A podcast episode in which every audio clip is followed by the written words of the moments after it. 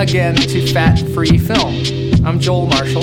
And I'm Kamala Lopez Dawson, and we have with us today a fantastic actor, uh, a writer, a director, and a producer, Thomas Jane. Welcome. Howdy. Here he is. We're, s- we're sitting in my living room. That's right. Thanks for having nice us here. Um, so, Thomas, tell us a little bit about um, how you started in the business. I know you your first was it your first movie that you made that was in India? Uh, yeah, I I was abducted by uh, Indians from southern India when I was about 16 and, and living in Maryland, working at a hardware store and going to an acting school in Bethesda during the day.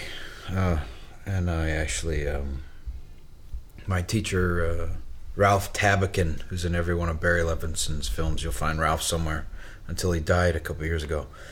But uh, Ralph sent me over to uh, this uh, little rented house over in uh, Northern Virginia where these Indians were all sitting on the floor, um, having just arrived from Madras. And uh, they were looking for a white kid to be in their kind of Romeo and Juliet style um, Bollywood film, and I, I got the job. Did you have to speak in Tamil? uh, Telugu. we spoke Telugu and English and uh, singing and dancing and the whole the whole nine yards. Well, what is, how is it different to make a film in India than it is here? I know they're they're generally musicals.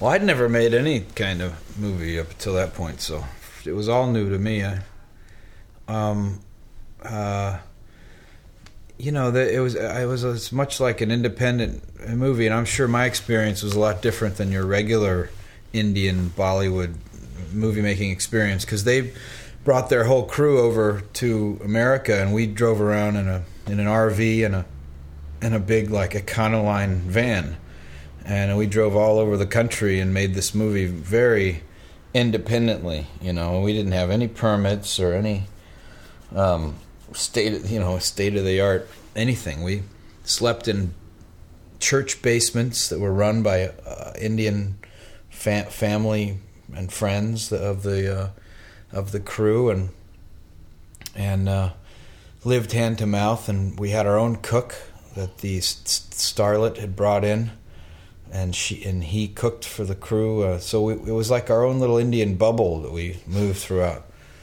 So you didn't shoot in India, or you did? and then and then we all packed up and and went to India Wow, it sounds like a like a carny trip. exactly yeah Yeah, it's it's a just- carnival roving around making a movie. It's kind of interesting. That's exactly what it was. and it was it was a blast. I had a I had a wonderful time. They didn't have any money to pay me, so when I got back from India, they left me the RV that we'd that we'd uh, uh, used, and I ran around.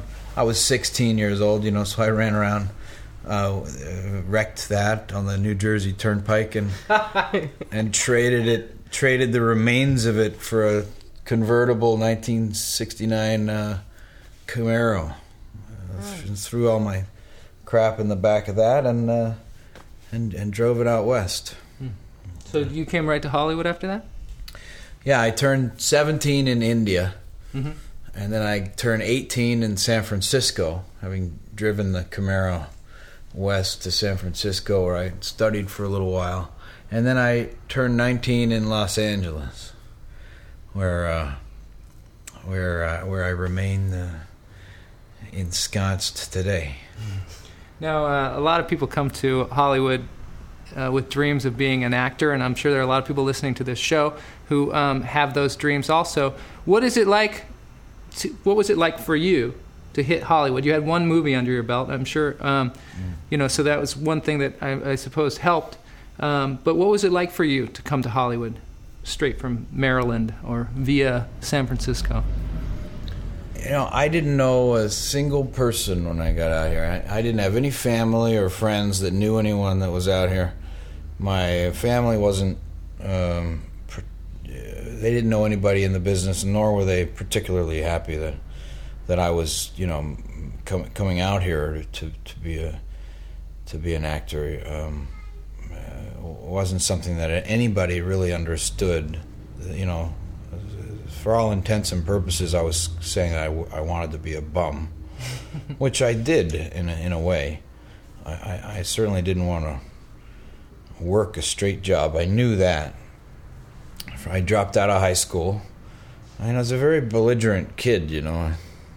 I didn't want to have anything to do with uh, with, with modern society as as we as we as as they teachers and authority figures wanted you to to to, to do it. You know, mm-hmm. I, I, just didn't have any desire to play that game. So um, I knew that I was I was going to have to to seek a sort of an alternative lifestyle, and that's what I did.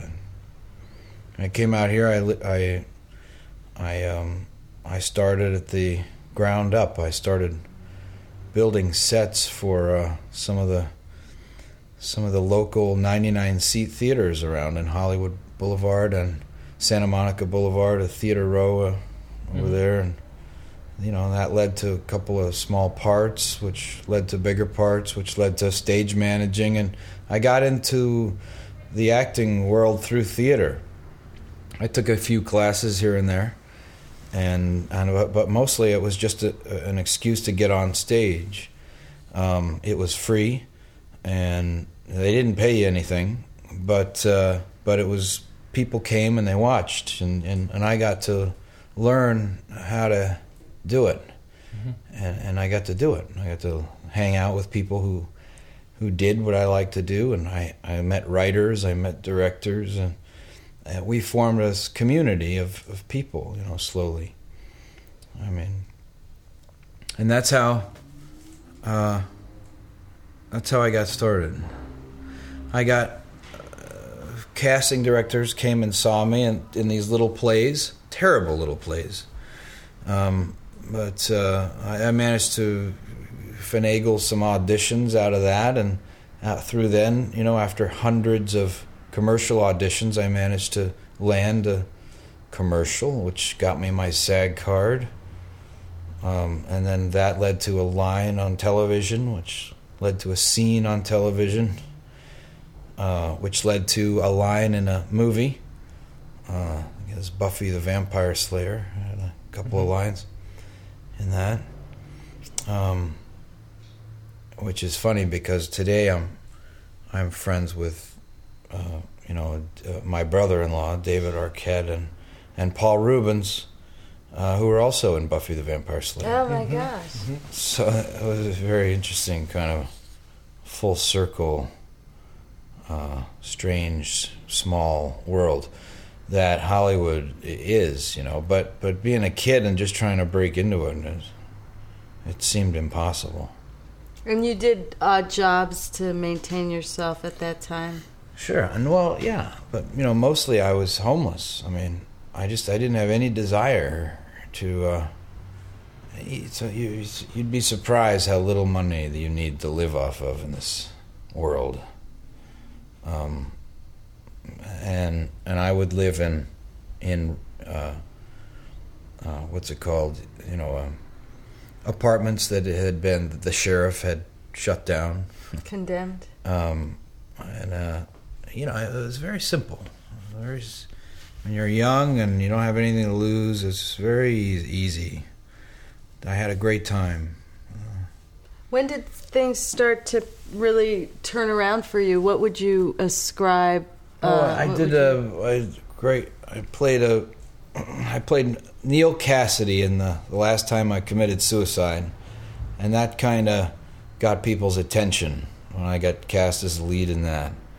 Um, with Keanu Reeves playing a sort of a Ginsberg type character, and I, I played Neal Cassady, and uh, Adrien Brody was a, uh, played Brody played the Ginsberg character. Um, uh, Keanu played the uh, the kind of Kerouac character. We had Gretchen Mol and then Claire Forlani. This terrific cast. Yeah. It's one of these little independent, tiny little two million dollar movies that no one's seen. That had a great cast and uh, some a terrific score and a great story and you know do you find that you learn from other actors, working with other actors?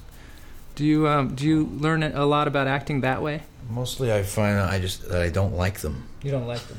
I, I think they're they're they're self-centered and um, full of shit. Uh-huh. Uh, I think that that actors are the most boring part of the process of making movies. To me, I, I just I, I they're chatty, Mhm. um, they're flighty, they're horny. they're uh, they're they're they're dirty. They don't bathe. Uh, they're drunk half the time. um, uh, I, I, I, I, I find better company um, with longshoremen or, or fishermen, uh, coal miners. Is that where you get your inspiration from? Coal miners and longshoremen. Uh, well, if, if you want to know the truth, yeah, yeah, I try to disassociate as much as my, my life from from uh, uh, Hollywood as I can. You know, that said, I'm I'm li- I'm living right in the middle of it. Mm-hmm. But um, Do you think that you'll you want to live um, the rest of your life in Hollywood, or do you think you want to move to Montana or no, someplace? no, I no, I, I love a big city. I, I'm going to take. The, we're going to move to New York eventually. Mhm. but uh, because of my daughter, I don't. I don't want my daughter to have a West Coast education. I think it's uh, gelatinous, uh, the uh, West Coast educational system. So I plan on taking her and getting her a, a proper education on the e- in the East, uh, where where men of letters teach uh, letters, uh, and uh, and getting the hell out of here. Hmm. But uh, you know, I've entrenched myself pretty well. It's hard to leave somewhere where I I came here and I was living in welfare ho- hotels downtown and living off of food stamps, and then you know having sort of built myself up, uh, um, uh, carved out a a ledge for myself here on this this cliff. What was the the um, first big part that you got that you could really uh, sink your teeth into? Oh, I still haven't. I still am still waiting. Still waiting. Yeah. You know, th- there's about no such thing as a good part anymore. What about Stander? I thought that was a very good part. Uh, see, that was great. It was great. I had a lot of fun with it. Tell us a little bit about that experience and that film. It was a female director. Bronwyn Hughes is a Canadian-born uh, woman. She's a terrific director. I I think she did a lovely job of the film. The story is much more complex and nuanced than the film ever will be. I mean, I look at that film and I, I just see all the flaws, all the stuff that we cut out, stuff that we missed. Um, you know, there's there's about eight other sides to the character that we were trying to fit into the film, and uh, we just we couldn't we couldn't get it in there. Um, part of the failures of of filmmaking, you know, F- filmmaking is just a series of horrible failures, and some of them some of them you know stand out a little more than others. I remember you saying that uh, you had to hold up shooting at one point because the car broke down. When you were shooting Stander. Oh, well, we were shooting in, in Africa. Yeah. where they have lovely people, very hardworking, dedicated people, but but limited resources, you know. So so yeah, we were dealing with that kind of stuff all the time. I have to say, I agree with you um, as far as because I think you're a really strong actor, and I think that you have an ability to um, play characters. Just you're, you're uh, you have the ability to play characters that are very unlike yourself, and um, you have a chameleon-like ability that I think that I would compare it to um, someone like Laurence Olivier, like. Laurence Olivier. A lot of people saw him in in feature films, or s- still see feature films that he's done, and they don't know it's him because he's so different every time. And I feel that about you too. A lot of times, uh, when I saw that um, 61 that you did, where you played Mickey Mantle, that's a completely different character from a lot of things. How what was that experience like? You had to play a baseball player. Are you a, were you a baseball player at the time? I mean, did you play a lot of baseball? No, I never, I never, uh, I never really swung a bat. I mean, I'd played stickball as a kid. That was as close to baseball as I ever got. Um, which which was very disconcerting to Reggie Smith when he asked me, you know, so how much experience do you have? When we had four or five weeks to prepare for Mm-hmm. for playing uh, Mickey Mantle, but I, you know, I, I worked my ass off. Yeah, that's Um, the other thing. I mean, you're very gallant about this thing about actors, but I see you work like a dog. And I think a lot of actors work really, really hard, and they may be horny and dirty, but they're also pretty dedicated. and they. that doesn't make them uh, interesting or or nice to hang out with. Well- in, in fact, it's usually the opposite. A good actor will be sort of obsessive, to, usually to a point where it makes them a pain in the ass. And and to ha- try to have a conversation with one is just a fucking nightmare. You know, I'd, I'd rather talk. I'd rather talk to my shoe. Uh, so, but but you know, these qualities might make one or two out of a out of a million uh, interesting to look at on, on screen. Um, but you know, all, all my favorite actors are assholes. I wouldn't want to have anything to do with them in real life. In fact, I'd run if they if if, they, if I if I saw them at a party. Now, tell me a little bit. I saw um, that you had already directed a film called Johnny Nitro. Is that correct? Well, we did a little short internet thing during the internet boom, uh, um, where you know we had these little webisodes, uh, kind of like the old Buck Rogers or Flash Gordon serials. We came up with this character about this this Russian no yeah this Russian uh, super spy who's been a, a woman who'd been contaminated with some special nitroglycerin type stuff. So we called her Johnny Nitro, and she uh, she could she blew up anything she touched. Um, so that was that was fun. So I, I did I directed a few of those episodes, which never got edited because uh, as soon as I finished directing them, uh, which you know we had a green screen and we had wire work and stunt doubles, oh and God. we had a lot of fun with it. And then we rotoscoped it. This is years, ten years before Sin City, but the look that we had uh, was because everything was dial up at the time, so we converted it all to this rotoscope kind of black and white Sin City look to because it it made the downloads faster and it was cool looking. Um, so we had it was black, white, and blue. We had every we could we could throw blue in there. But these guys out of Kansas were rotoscoping this stuff. It was looking absolutely fantastic. You can find some of the episodes directed by Marc Silvestri on the web somewhere. You just have to Well, Google the- Johnny Nitro, uh, Hunt J O around N for N I. that. And um, but the episodes I directed were never edited and never finished because the I think it was called Eruptor.com uh, went, went you know went bust. The bubble broke. and Where'd so- you get the funding to do green screen and wire work and all rotoscoping and all that? Well, as I said, the erupt uh, the Oh, dot they- com business was extremely Oh, People they gave you money money to it, do. extremely uh, uh, lucrative at the time. So people wanted product, and this is these are just one of the many things that were that people were throwing up on the internet at the time. So yeah, we had budgets and Oh, cool. we had a lot of fun. We were shooting them on on digital, and it was fun. Well, Thomas, you're doing a, a lot of cool things now. I know. Um, I don't know where you got involved in comic books or how that came about. Could you tell us a little bit about that? You have a comic book out now called Bad Planet. I want to hear about that a little bit and how you got involved. I know you you uh, played the Punisher. Did that have anything to do with your um, getting into comic books? Well, I've been into comics since I was, you know, eight years old, uh, and I, I've been a, a fan all, all my life of the genre. It's the kind of thing where you take a break for a few years and then come back to it, and then take another break. Uh, it's a maligned, uh, cancerous, um, uh, idiot stepbrother of, of a of an art form but every now and then shows flashes of brilliance.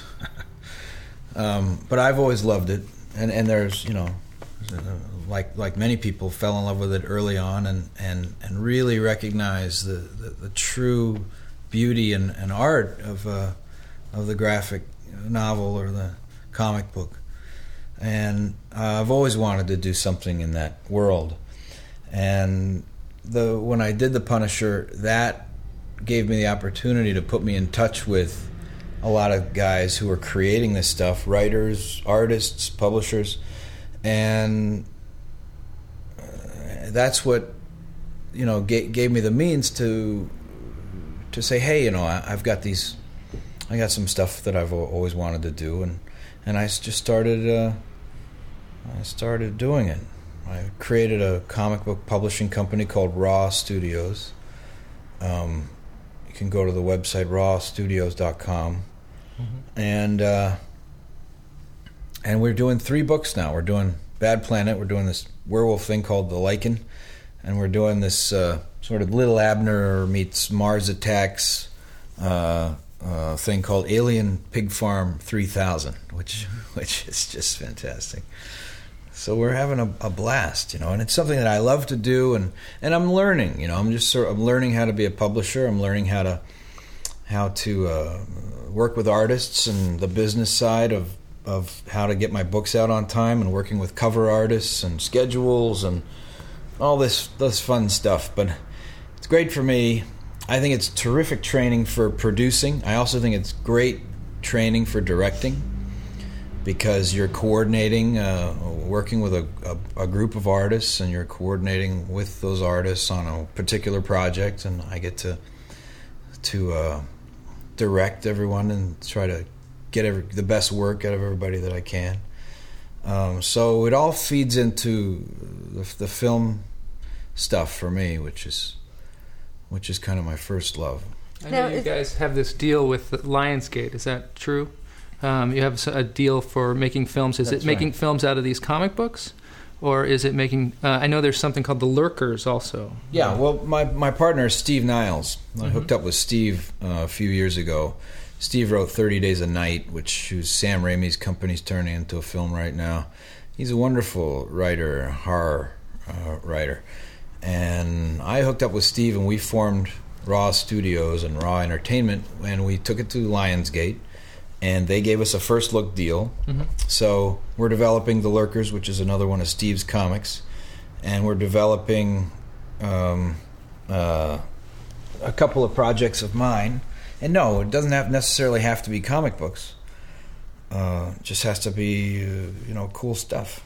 Cool. So you're actually direct, but you you're directing a movie, your first movie under that deal. Is that the next thing you're working on? That's right. Yeah. I, in fact, uh, my storyboard artist is, is flying over from England uh, in uh, in a couple of weeks, and I'll sit with him and and start storyboarding my first film, which is called uh, Dark Country, written by Tab Murphy, uh, a wonderful writer who uh, who actually wrote for Disney movies. And he said to me, he said, uh, "Tom, I'm, I'm I'm tired of writing funny animals." I uh, I want to write something really dark, really sick. Um, and he has. He certainly has. Uh, and so we're gonna direct that for under three million bucks next year, and I'm gonna do it in 3D. Oh, cool. Uh, we're gonna shoot it on uh, high def. Uh, maybe this RED20 looks really interesting. This this new camera. Um, and uh, What camera is that? it's the uh, it already made a digital camera that that's uh, virtually just like a film camera. You know, works with all their stuff, works with their lenses and their mounts, and and uh, and it's a it's a wonderful it's a wonderful digital camera. Is it a hard drive kind of deal or a? You know, tape. A, a good a good digital camera will allow you to do both. You can pop a tape in the back, or you can plug in a hard drive. Um, uh, and, the, and and this one will do the same. I think the tapes are working now, and they're they're still working on getting the hard drive up and running. And when you shoot 3D, do, do you have to shoot with three? I don't know what what's the technology. What do you do? Well, you shoot with two cameras, um, and it's a rig, it's a mount that uh, Ray Zone is going to build for me. Ray, Ray Zone is is uh, your sort of 3D uh, uh, master of, uh, of all things 3D, and so he's he's tech, technically advising the uh, 3D part of this film, and he's going to build us a mount, um, which will allow us what you do is you get two cameras about the same width as your eyes apart, two and three quarter inches thereabouts, and then there you have 3D. Oh. You get Basically one one image coming from your vision, I suppose.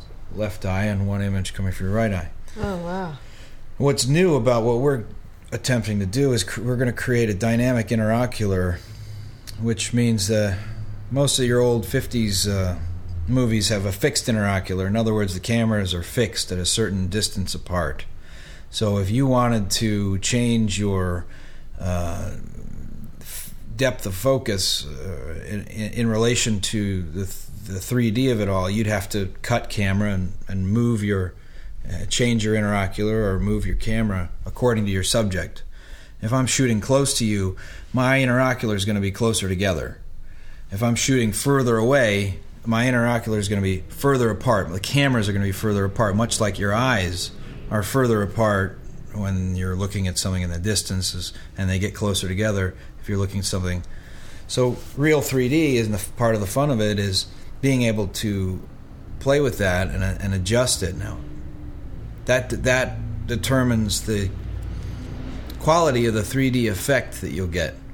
If you want to bring something out into the audience space, you'll dial that interocular together so that your your your image appears to float out in space. If you want to bring it set it back inside your screen, then then you'll dial it further apart. A dynamic interocular allows you to do that during the shot, much like a focus pull would be. You'd be able to pull interocular. So as you're rolling, you're actually converging your lenses or, or bringing them apart, depending on your camera move or what's moving in your. Uh, so it would be in like your field. you would put a, a, a. It's like the focal length would adjust the width of the space between the two cameras. It's like having an extra focus puller. A guy will run focus, and another guy will run your interocular. Wow. and and he'll be able to uh, dial your cameras closer or further apart during the shot, which is something that we haven't been able to do yet, and it creates a, a very interesting effect. Do you think there are going to be a lot more uh, 3D movies out there? I know Camel and I were over at the DGA a while back, and we saw some older movies turned into 3D, and they were saying Mm-hmm. that that's one of the Grease. one of the That's things that's cool. going to differentiate the fact of you know what you see in your home because everybody's getting you know very large theaters in their home and they're able to see a lot of things. So maybe that's going to be something that's going to draw people to the theater more is the fact that they can see it in 3D. And I even understand that they're developing 3D where you won't need glasses to watch it. Oh, that's a few years off. I think they'll give you a they've been working on that for a long time. Yeah. Um, and yeah, I mean, they Sharp has a monitor out now that's glassesless uh, 3D. Um, it's a it uses a lenticular uh, uh, screen because that means that your sweet spot is pretty much right dead center of your screen, and if you move your head uh, to the right or the left of that, you lose the 3D effect. But it's the beginning of of uh, glassesless 3D, and I believe that we'll see glassesless 3D on our in our home systems, you know, b- before long. Man, probably a, 10, a good 10, 15 years off, though. Uh, now, James Cameron has said he's never going to make another movie that's not in 3D. Hmm. Um, his next movie, I think it's Avatar, is going to be in 3D. Uh, and his movie, the movie after that he does after that, is going to be in 3D. Um, George Lucas is converting all three Star Wars into 3D. We saw bits of that, That at the was DGA. to So- see it, these things like fascinating. Grease or, or Star Wars all in 3D, it was really something. So they're going to be released next year, starting in 2007. We'll we'll start getting the three Star Wars uh, re- re-released in 3D. Um, you know, Peter Jackson has a 3D project he's working on. Um, I think they're doing Journey to the Center of the Earth in 3D. They're remaking that. Uh, Tim Burton's Nightmare Before Christmas is coming out in a month or in two weeks in 3D. Um, so yeah, we're looking at the beginning of another sort of 3D boom. Hmm. Um, what it means is that you know g- digital theaters are convert are buying the making the conversion to 3D. So y- you need two digital. I think you can do it with one digital projector now, but you need a card that allow that allows this dual stream. I think it's called a dual stream something something. Um, but all these theaters are making that, that conversion. So the idea is with my three million dollar movie that we we're gonna we're gonna fill a a, uh, a niche there that's Mm-hmm. going to be created, uh, and then in 2007, 2008, when these guys have these uh, digital 3D projectors up. Do you think that they're doing the digital 3D projectors because they're all they're all have to convert over to digital projectors anyway, so they might as well just do that too? Uh, Or is it a different thing? No, I, I once once you have a digital cinema, converting it to 3D is is really uh, uh, really simple. Um, but you know the, the the what's the big wave is that pe- more and more people are converting to digital, and that's a big deal. I mean, I, that's a couple of hundred grand per theater.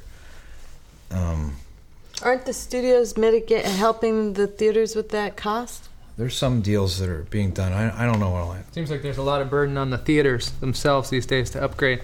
I would think that that uh, would be in the studio's best interest to help them out in some way. And there, there's all kinds of, you know, um, breaks that you're getting if you're converting, and the company that converts are, is also being supported by the studios, and that's all. They're all in bed together.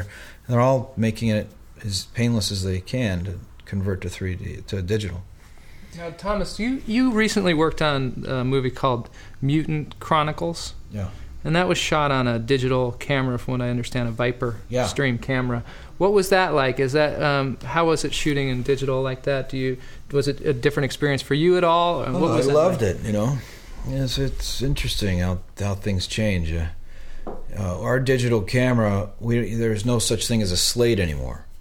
Mhm. So you know, there's the clapboard and the Mhm. lady that runs out and puts the take take number on it and Yeah. claps it. That's gone. Hmm. Now there's a guy and he types it in, and he says go. So who calls action? So the first AD calls action, but there's no there's, There's no, no more slate. Hmm. So uh, all that sort of business of, about it is gone. Were there more takes on the on the shoot than if you were Um, shooting film? Well, you have more. You certainly have more. You know, it's open ended. You know, you just let it run. Uh, you just do it again, and there's a there's a again a guy behind the monitor with a keyboard who just hits a button every time you want to do it again, just marking the spot. So you're not you're not really cutting as much as you might be with film. And what is that um, movie it about? The, the mutant. faster. Yeah. It's is a it's a it's it's the Buck Rogers kind of style uh, adventure. It's an adventure movie. It's like a war adventure, futuristic. Um, uh, it's a lot of fun and a blast.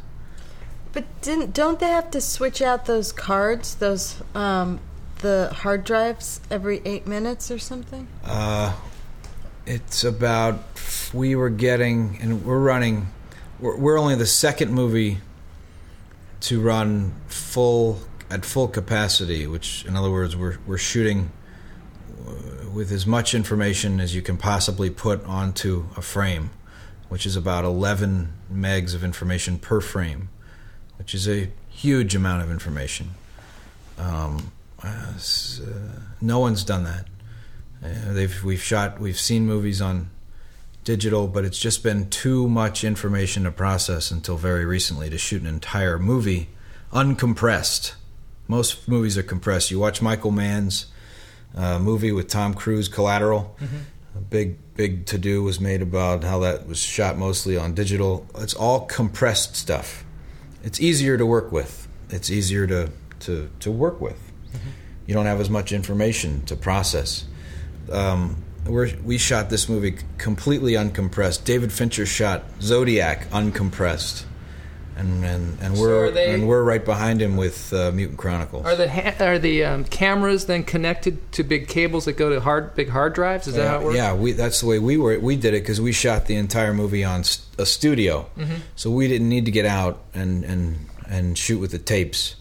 Uh, that said, we uncompressed. We were changing out our mags uh, every forty minutes. Oh, that's not bad. Uh, well, it's it's a lot better than every Yeah. ten with. right. Uh, it used to be with- eight, I think. well, uh, your 400 foot mag is, is what? What's that? Uh, Four minutes. Four minutes. Yeah. So, all that's all that's gone. You don't have to be Changing. changing mags every every five minutes. And the whole movie was green screen, you said. Yeah, well, about sixty percent of it. Yeah. And then what about Kill Shot? You just shot a movie recently called Kill Shot, right? Uh, yeah. Diane Lane. Yeah, the Elmore Leonard novel, Kill Shot. John Madden directing. Uh, me and Diane Lane and Mickey Rourke. Is that kind of an action movie, or It's sort of a thriller, yeah. Yeah. Yeah, just what was it like working with John Madden? wonderful. It's great working with a director who understands actors. Um, it's a rare thing. Uh, directors, it's it's uh, somehow they they they most of them have forgotten that that's actually part of the job description. It's a big job directing, uh, so uh, very few people do it well. Uh, Madden is, is he's great. He, he understands actors, so it's a pleasure to work with a guy like that. You're going to be directing yourself in this, um, the the Dark Country movie, aren't you? Yeah. Are you going to Yeah, yeah, direct running- yourself? running out Do of you people to acting? direct. You're gonna have to talk to the actors, I think. I don't have to. I see. What about? I, also, you did this movie with David Arquette that he directed, right? yeah, David directed uh, something called The Tripper. And Paul Reubens is in that. Paul puts Paul and, and David, me, uh, this guy Chris Nelson, uh, and some other terrific actors um, whose names I, I never knew. Um, but uh, no, it's just some fant- really lovely cast group of people.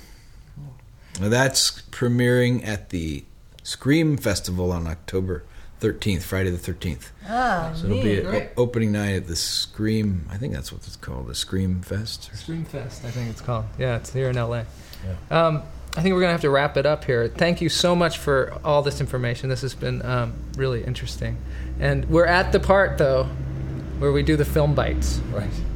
And that's a little piece of advice to uh, first time filmmakers out there that might help them on their journey. Um, I don't have one as of yet. Does anybody have one? What? A film bite? What is it? A film bite. It's just like a, a little nugget that could help somebody right now Oh. that that that's starting out, that's making their movie, or or Good luck, pal. Good luck. Something to add, All right. since nobody else has one. Justin Shoemaker. Um, well, since Thomas Jane is, has a wide range of films and certain genres, and you're doing some horror films as well, um, I always found that if you're just starting out and you're trying to put a movie together, sometimes it's good to start uh, with a horror film because they can be made for very low money, and you don't need big names all the times to get them sold. So I always thought it was an interesting genre to sort of get your feet wet on and play around with, and you know make mistakes on. That's Love it. my film bite. That was great. Horror Thanks, films Justin. are played out. There's so many goddamn horror movies coming out the next couple of years. It's just it's over a saturation. What kind of movie do you think um, somebody should make out there? Oh, a horror movie, definitely. definitely, yeah. You just throw it on the pile. There's a pile over there somewhere. You see, the guys dro- like to drop their movies off. There's a pile over there. It's on the corner. See, yeah. Well, my my film bite would be that uh, one of the things that I've learned from speaking to Thomas now um, is he he really is pretty innovative in the way he thinks. Um, he latched onto something that he enjoys, which is comics, and he actually just went out there and got himself into a field that he really didn't know anything about, and it led to a deal, and now it's led to him directing his film. And on top of it, he's going in a direction of 3D, which is very interesting. And I think what's interesting about Thomas um, is that he thinks outside of the box and then he puts in the time and research to make it actually come to fruition and that's that that i think is very laudable and i think that's one of the reasons he's so successful despite his um, rejection of any sort of uh, yeah, despite his bad attitude, because he really is very smart and he he reads a lot, he thinks a lot, and he thinks out of the box, and that's that's a very good thing to do if you want to succeed in Hollywood. And Kamala, I wanted to talk to you just for a moment. Uh, you were just cast in a film, and uh, I just wanted to let everybody know Kamala is going to be starring in a horror film. it's actually more of a psychological thriller, and I'm going to be up in um, Santa Paula near Ojai for the next three weeks working on it, all alone in a big scary house. Wow! Congratulations, that's fantastic. So congratulations to Kamala. That, that, kind of work that really, uh, you know, that challenges yourself. You come out of it a different person than you went into it. Um, my film bite is uh, is something that got me through a lot of lonely uh, days and nights when I first got here in Hollywood. At some point, you know, I mean, because it becomes very easy when you, especially when you're trying to survive, because you have to think about, um, you know, food and a place to live, and in my case, or or a or a, or a job in, in someone other people's cases. Uh, there's just hundreds of things to think about during the day, and, and and then if underneath it all you have this burning desire to actually get something done, um, and yet can't seem to find the time to do any of it, uh, and it, that becomes very frustrating, as it did for me. And what I finally promised myself was that um, every day I would do. Uh, one thing for my fill in the blank. And that's, uh, it was harder than you might think at first. Um, some days it was just going to a movie, other days it was reading a play. Um, you know, other days it was getting a headshot done or, uh, or uh, buying a suit, you know, trying to find a secondhand suit at, at, at the Goodwill. Um, but it was something for what it, whatever it was that I wanted to do, you know, the thing that I loved, and uh, that, and I kept that promise to myself. It was hard, uh, and some days were it was really hard, but I kept the promise to myself where every day I did one thing for my art, and that became two things which then became three things. And and and, and today I, I wait. It's usually, um, you know, everything I do is, is, is somehow related to to uh, to what I love. That's and, great. And and I just want to say, just from uh, viewing or observing Thomas, is he has incredible discipline, and that's something that a lot of people that say they want to do things, they talk a lot of talk, but they don't put the time in and that's something that um, I always see Thomas working. He's never not working. Yeah, but I, but I do it out of love. Well, of a, di- a discipline sounds like you have to do your homework, and I hate homework. I hate that. I'd much rather uh, loaf around. Uh, and and believe me, uh, when I say I do one thing every day, it was it was usually stu- you know something like you know read reading a book or watching a movie, but but it was something that I did every day, and and and and I and I, and I have have to turn it into something that I love to do. Otherwise, it feels like some kind of labor, and I just never wanted it to feel like uh, any kind of labor. And that that's why I do things like comic books and and and movies because uh, uh, because I love I love it. I love it so much, and then it never feels like work and so, so, somehow I've managed to not work for the last mm-hmm. uh, you know 15 years in Hollywood. I, I, just have one other film bite, and that is um, wherever you are, find your community, find people of like mind, find people that are supportive around you, and um, you know hang with them, and they'll inspire you. Um, Kamala and I have found some you know great people in this um, in Hollywood in this community. There are some you know real nasty people out there too, but Thomas is one of them. Um, the and nasty, people. nasty people. Thomas is that, but find you know people other than Thomas that are like you know really good people and say positive things. no, Thomas is not one of them. well on my way, though. Well on my way. He'll be all right. He'll pull out of it. Thanks, Thomas. Thanks, Tom. Thank you for taking the time. Now you guys promised me a, a bottle of whiskey for this, right? Absolutely. Yeah, we'll bring it over. Bring it on over. um, oh, and if you have any questions for us, email us at joel at fatfreefilm.com or kamala at fatfreefilm.com. Look forward to hearing from you.